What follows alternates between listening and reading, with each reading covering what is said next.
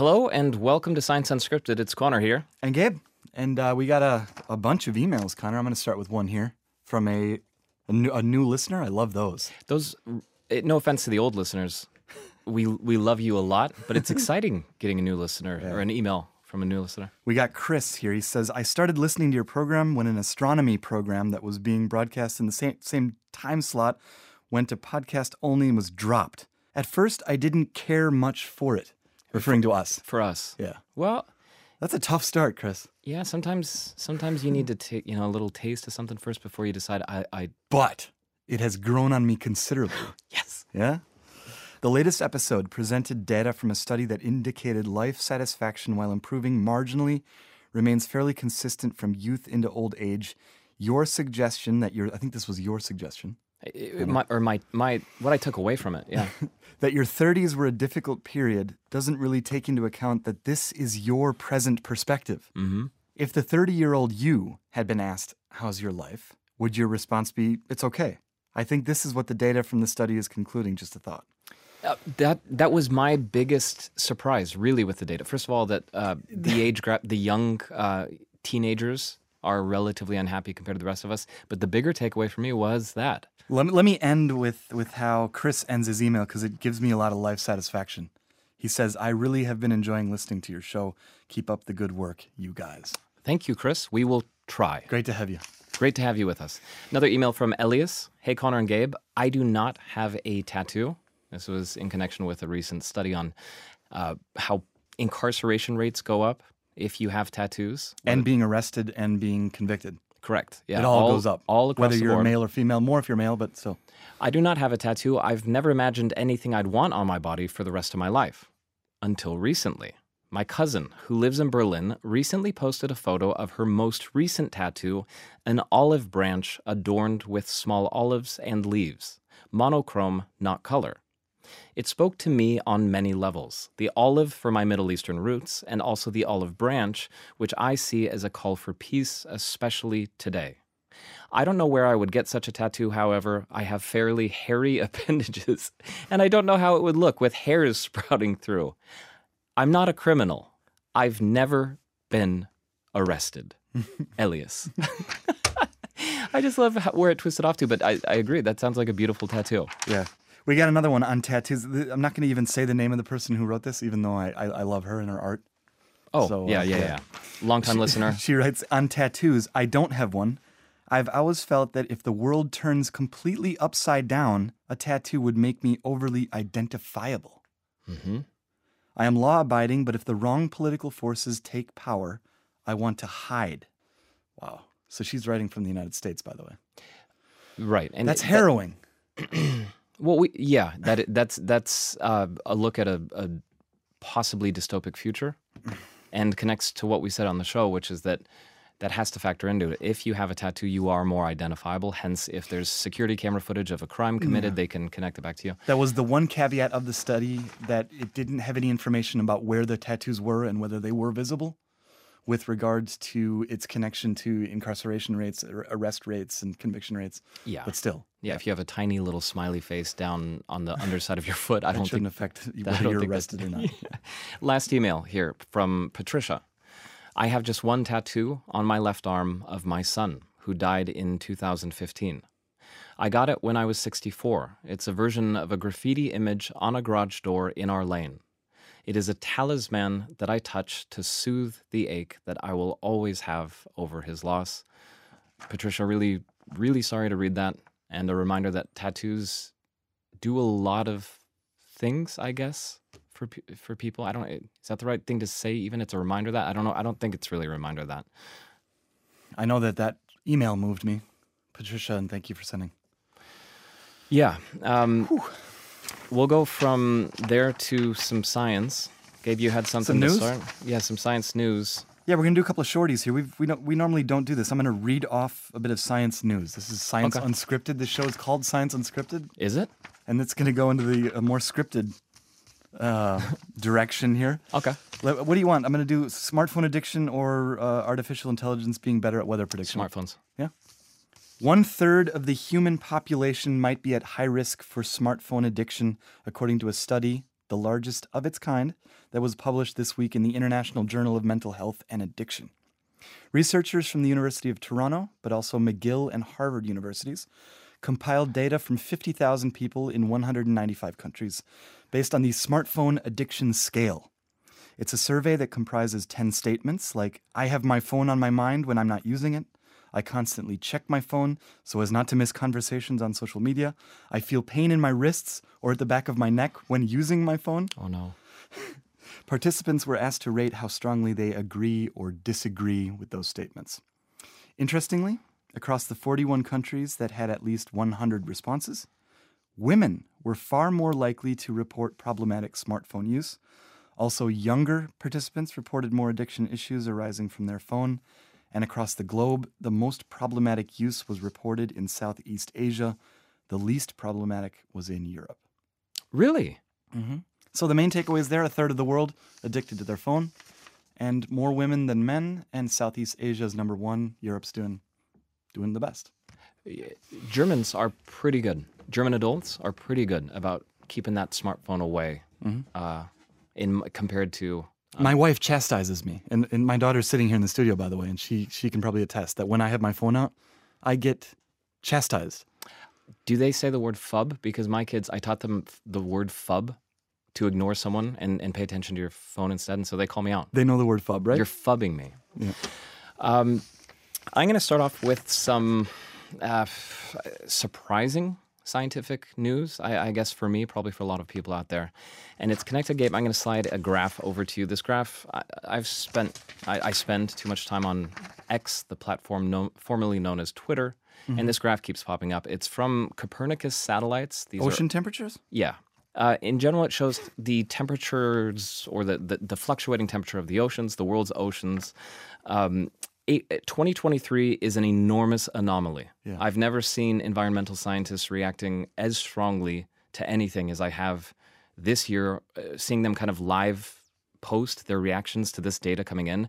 The oceans, the ocean water surface temperatures are much higher than they've ever been. And looking at the data, data here, the graph, it's not very close. So It's- what's going on? Is the- what is this? Yeah. That's really that's scary. This is a an uh oh moment. Mm-hmm. Um, like a lot of things that need to be uh, examined scientifically, the answer is complex. We're in the middle of an El Nino year, which changes surface temperatures. There's a lack of Sahara dust that can block some sunlight. So if it's not there, then you got more sunlight. And there's also this underwater volcanic eruption close to Tonga that is affecting things. So it a lot of things are mixed into it. Also, and this is the unexpected or kind of contradictory thing mixed into this, is the fact that there's less pollution, less pollution leading to warmer sea temperatures. How less pollution. A good thing. Yeah. How? How could that possibly be? The answer is that as of 2020, there's been a rule in place that ships, I th- they used to be able to pump out with all that exhaust when they're shipping things across the oceans, up to 3.5% of that could have been sulfur, Cruise liners. sulfur Any, dioxide. any big ship. and they re- reduced it down to 0.5%. What's interesting about that is these ships, largely because of that sulfur, used to leave kind of like, you know, air, airplane contrails, Yeah. those white lines of clouds high in the sky. Sure.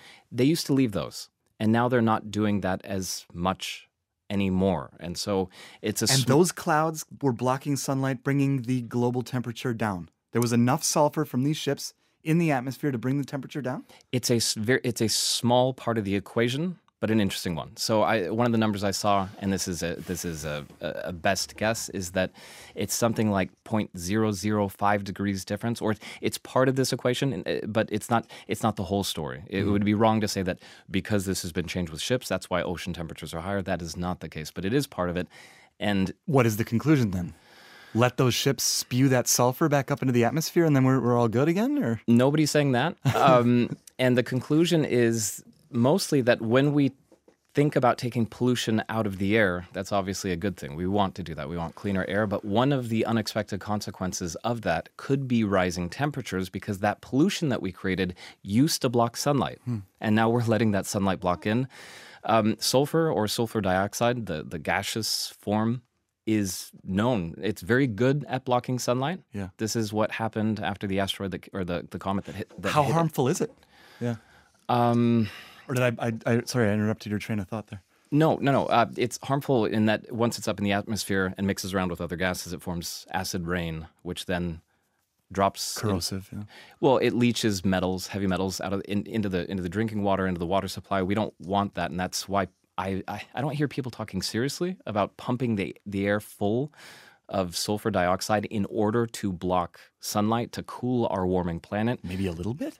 It's something that's on the list of okay. If the, if we have a true emergency, it's it's possibly an option. People I, people just I, I'm talking about articles published in major newspapers around the world suggesting that this is something we should keep on our list of emergency measures because, as happened after the impact that took out the dinosaurs, um, and that was I mean gigatons of sulfur from the Yucatan Peninsula. So it was sulfur that killed the dinosaurs. Immediately there in, in, in the immediate In the aftermath, wake. it was heat, heat, and if you were locally close to it, you were wiped out. But for the years afterwards, it it vegetation died off. Yeah. There, there was nothing to eat. So sulfur dioxide, interesting stuff. As we get it out of the air, things might heat up a tiny bit. Let's stick with the weather. Um, this is another news little news bit here. Artificial intelligence is better at predicting the weather than existing meteorological methods, according to a peer-reviewed study published in the journal Science this week.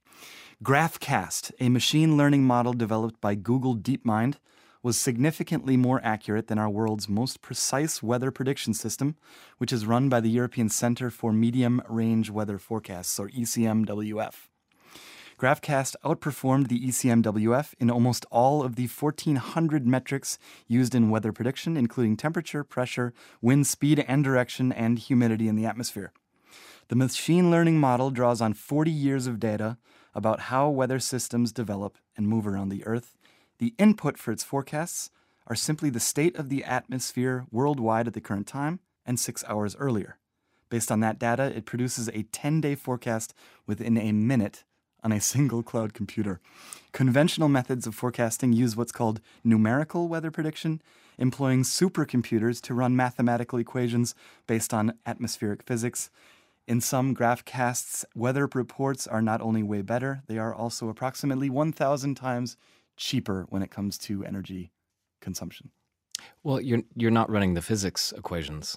You don't need to know that if in this three-dimensional cube of space, 10, You're- 10 miles above the ground, it's this temperature, then the next cube is You're also just taking the state of the atmosphere now compared to six hours earlier, and based on the way weather has happened over 40 years, these machine learning models know exactly what's going to happen up to 10 days in advance.